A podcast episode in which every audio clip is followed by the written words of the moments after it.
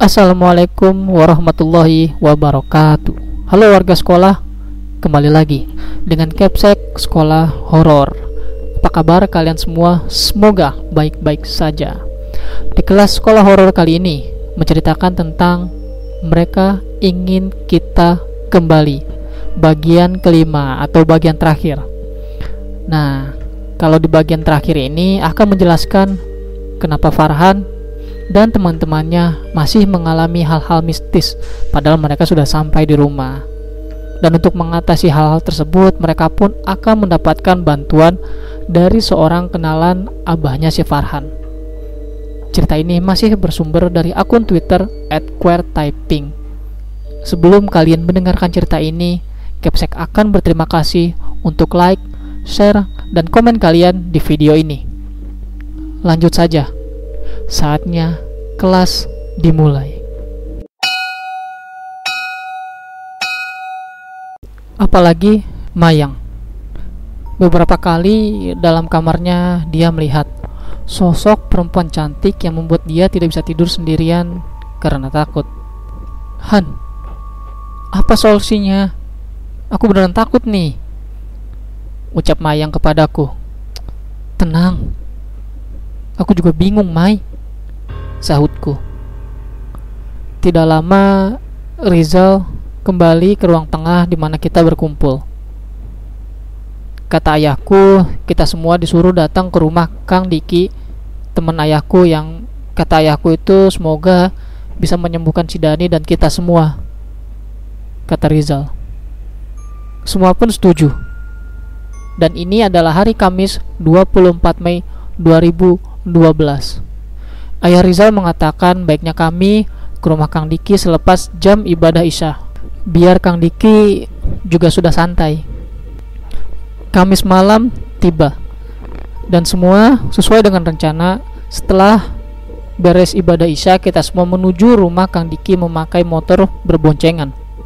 Aku berboncengan dengan Dian menggunakan motor Dian. Hingga sampailah kami semua di rumah Kang Diki. Namun Dani tidak bisa ikut karena dia sedang sakit. Setelah basa-basi sebentar, tiba-tiba Kang Diki bicara.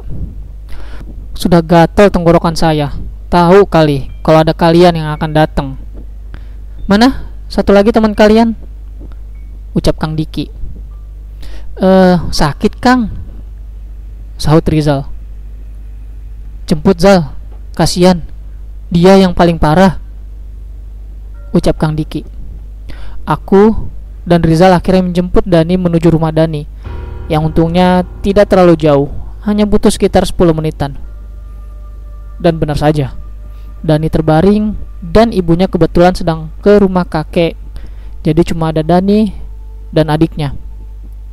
Ayo, siap-siap ikut, ucap Rizal kepada Dani. Kemana Zal? Lemas badanku, sahut Dani. Gak apa-apa, nanti kamu di tengah naik motornya, ucapku. Tanpa berlama-lama, aku, Rizal, dan Dani menuju ke rumah Kang Diki. Dan sesampainya di sana, Kang Diki sudah membawa lima botol minum yang berukuran satu koma lima liter. Gimana? Menyenangkan kemarin campingnya, ucap Kang Diki. Gak apa-apa, namanya kejadian emang harus tahu dulu biar bisa belajar ya, tambah Kang Diki lagi. Akang tanya satu-satu, kalau ada yang merasa jujur aja, gak apa-apa, gak usah malu, biar sembuh semuanya. Aku bahkan tidak bisa berbicara panjang atau hanya mengikuti saja apa yang disuruh oleh Kang Diki. Ada yang melihat perempuan cantik di kebun teh? Tanya Kang Diki.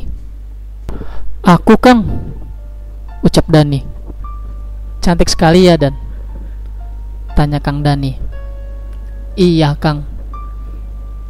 Dalam hati aku, pantesan pas pertama datang ke kebun teh Dani sempat melamun. Aku nyesel kenapa pada saat itu aku gak nanya kepada Dani. Selanjutnya, ada yang melihat gerombolan orang-orang yang membawa keranda mayat? Melihat ya, karena yang melakukan itu Akang tahu yang berlima datang itu kan, ucap Kang Dani. Aku Kang, pas datang pas sudah lewat kebun teh, sahut Dian. Sesuai dengan cerita Dian padaku, dan aku yakin pasti Dian akan mengaku. Nah selanjutnya, yang melihat anjing berkepala dua siapa? Kembali tanya Kang Diki kepada kita semua. Kalau itu aku Kang, pas mencari kayu, ucap Bagus. Dan semua mata tertuju pada Bagus ketika semua yang ditanyakan oleh Kang Diki bisa benar. Aku sempat berpikir, apa ini hanya kebetulan atau bagaimana? Tapi masih iya juga, mereka hanya mengaku-ngaku saja. Sementara bagian Dian tadi menjawab, aku sangat percaya, karena sebelumnya memang dia sudah pernah cerita kepadaku. Kang Diki lanjut memberikan pertanyaan.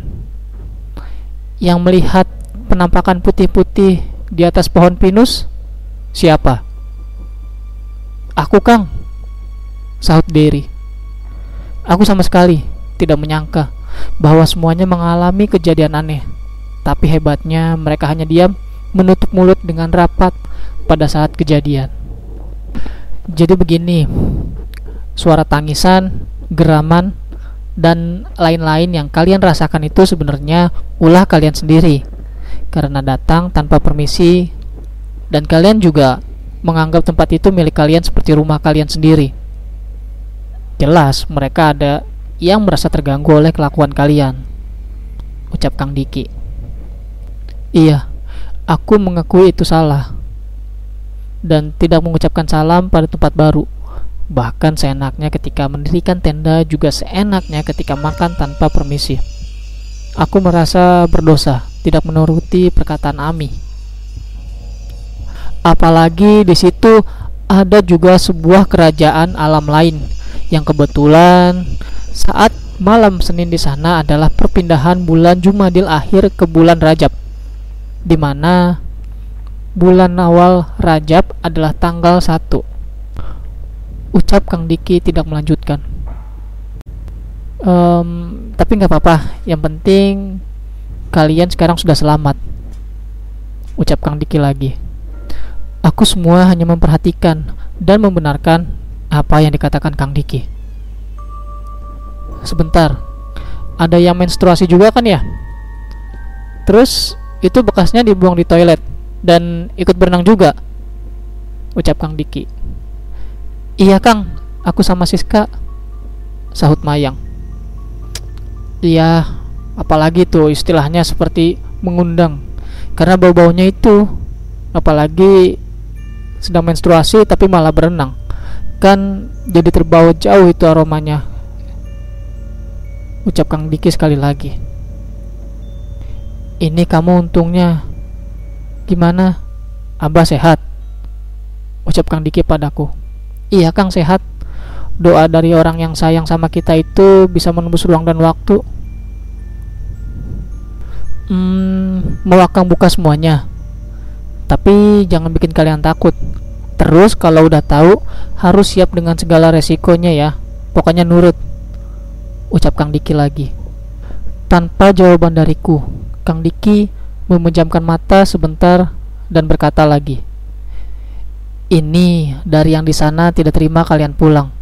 Harusnya kalian ada di sana selamanya. Bahasanya mereka ingin kalian karena pada ganteng-ganteng dan cantik. Tapi Akang izin dan bilang kalian cucu-cucu Akang, ucap Kang Diki. Kalau kalau kalian telat saja, kalian semua bisa kembali lagi ke sana sendirian.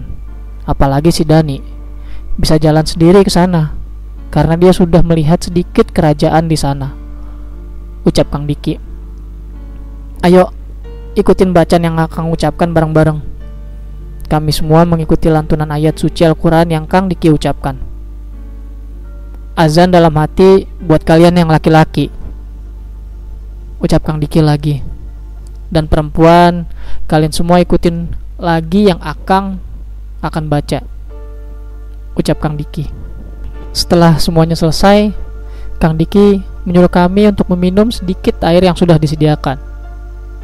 Mereka ingin kalian kembali, ucap Kang Diki pelan. Akang minta resikonya kalian jangan pernah lagi selama hidup kalian ke sana, kecuali kalian ingin menjadi milik mereka. Kalau kalian kuat ya nggak apa-apa, lawan. Kalau kalian menang, kalian bisa meminta apa saja. Tapi kalau kalah, nyawa kalian taruhannya, ucap Kang Diki tegas. Kang Diki berpesan, apalagi kepada Dani setelah pulang disuruh untuk membaca ayat suci yang Kang Diki kasih, dan menyuruh aku dan Rizal untuk mendampinginya segera langsung pulang. Sebentar, yang dalam tenda yang melakukan hal tidak senonoh siapa? Akang tahu siapa orangnya, tapi pesan Akang jangan melakukan hal-hal begitu lagi ya di alam bebas, ucap Kang Diki. Dan aku pun tahu siapa orang yang dimaksud, tapi aku tidak mau memberitahu mereka karena mereka juga pasti sudah mengetahuinya sendiri. Aku langsung bergegas mengantarkan Dani pulang bareng Rizal. Sampai di rumah, Dani langsung melakukan apa yang disuruh oleh Kang Diki, membaca surat suci dari Al-Quran, dan Dani pun meminum air itu. Dan tak lama, suara khas ketawa yang tidak asing dari curug itu seperti terbang sambil tertawa. Aku dan Rizal pulang kembali ke rumah Kang Diki. Ini buat dipakai mandi, terus baca surat ini ya, pelan-pelan sebelum dan sesudah mandi buat perempuan, ucap Kang Diki. Dan ini untuk kalian laki-laki, basuhkan ke ujung kepala kalian.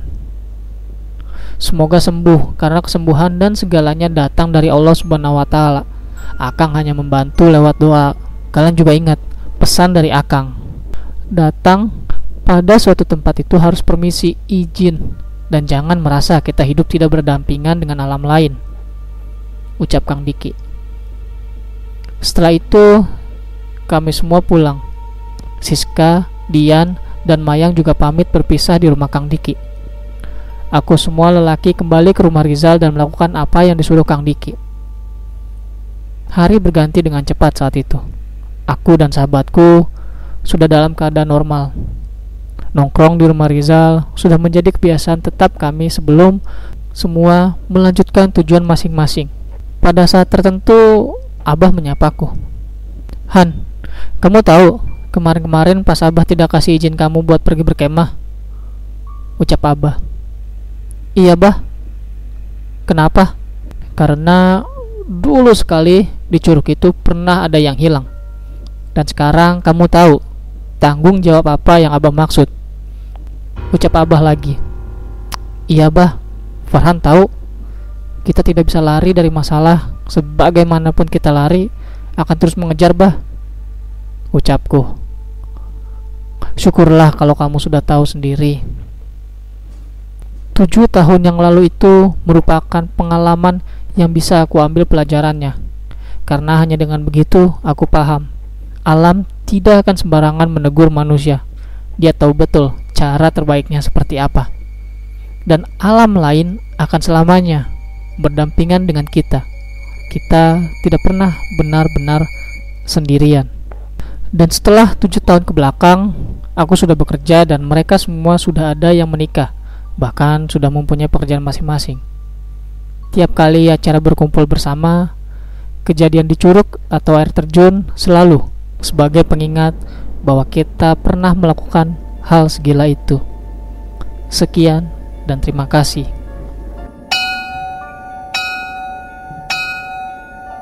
Dan itulah cerita mengenai mereka ingin kita kembali bagian terakhir. Jadi dari pengalaman Farhan ini banyak sekali pelajaran yang bisa kita ambil, seperti menghormati mereka yang selalu ada dan hidup berdampingan dengan kita, meskipun mereka tak kasat mata. Dan terima kasih buat kalian yang sudah mendengarkan cerita ini. Dan terima kasih juga tentunya kepada akun Twitter at quertyping yang telah memberikan kami izin untuk membacakan cerita ini. Jangan lupa like dan share video ini agar warga sekolah horor semakin bertambah. Dan sampai jumpa di kelas berikutnya.